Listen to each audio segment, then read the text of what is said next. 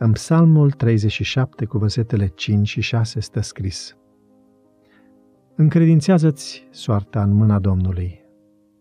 Încrede-te în El și El va lucra. El va face să strălucească dreptatea ta ca lumina și dreptul tău ca soarele la amiază. Prima dată când am vorbit cu locotenent colonelul, șeful batalionului unde îmi făceam stagiul militar, spune autorul, a fost pe câmpul de instrucție. Eram un recrut care, sâmbătă, refuzam instrucția pentru că eram adventist de ziua șaptea. În acea sâmbătă, pentru că nu am vrut să fac parte din plutonul de instrucție, am fost închis în carceră. În așteptarea sosirii locotenent colonelului care să ordone ce avea să se întâmple cu mine. Când a sosit, mi-a spus că trebuie să particip la întreg programul de instrucție ordonată de comandantul general și că acest program includea instrucție sâmbătă dimineață. Nici el, nici altcineva nu puteau să mă scutească de exercițiile de sâmbătă pe perioada instrucției. M-am îngrijorat, neștiind ce îmi pregătise providența divină pentru sâmbăta care a urmat. Mi-am amintit că, pus în fața unei situații extreme, psalmistul spune în psalmul 37, Încrede-te în El și El va lucra. Mi-am petrecut săptămâna rugându-mă și sâmbăta a sosit. Nu am aflat niciodată de ce, dar în acea zi nu a fost instrucție.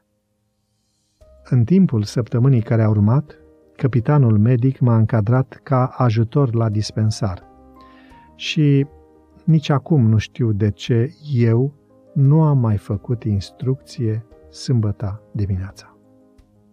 La sfârșitul perioadei de instrucție, locotenent colonelul șef a venit să vorbim, de data aceea, pentru a-mi spune, soldat, o să te repartizăm acolo unde se realizează garda de control. Cu această încadrare urma să nu am niciodată probleme cu sabatul. La scurt timp, locotenent colonelul m-a chemat în biroul său și mi-a spus o să primești permisie de noapte, așa încât să-ți poți continua studiile de licență.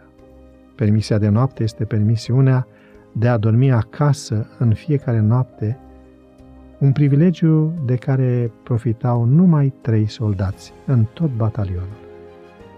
Acest șef militar servise în Maroc, unde cunoscuse familii evreiești care respectau sabatul. Era vădu, avea un copil de aceeași vârstă cu mine și era interesat de biserica mea.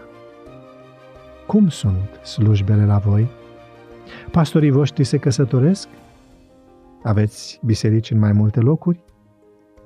Cu ocazia uneia dintre aceste surprinzătoare interogatorii, mi-a spus, Soldat, pot să asist la slujba de la biserica ta?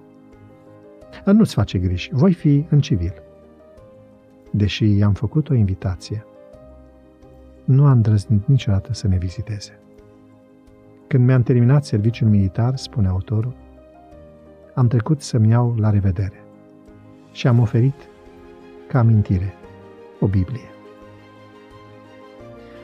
Atunci când noi decidem să fim loiali lui Dumnezeu, El deschide ușile pentru ca oamenii din jurul nostru să poată vedea că există în ceruri un Dumnezeu.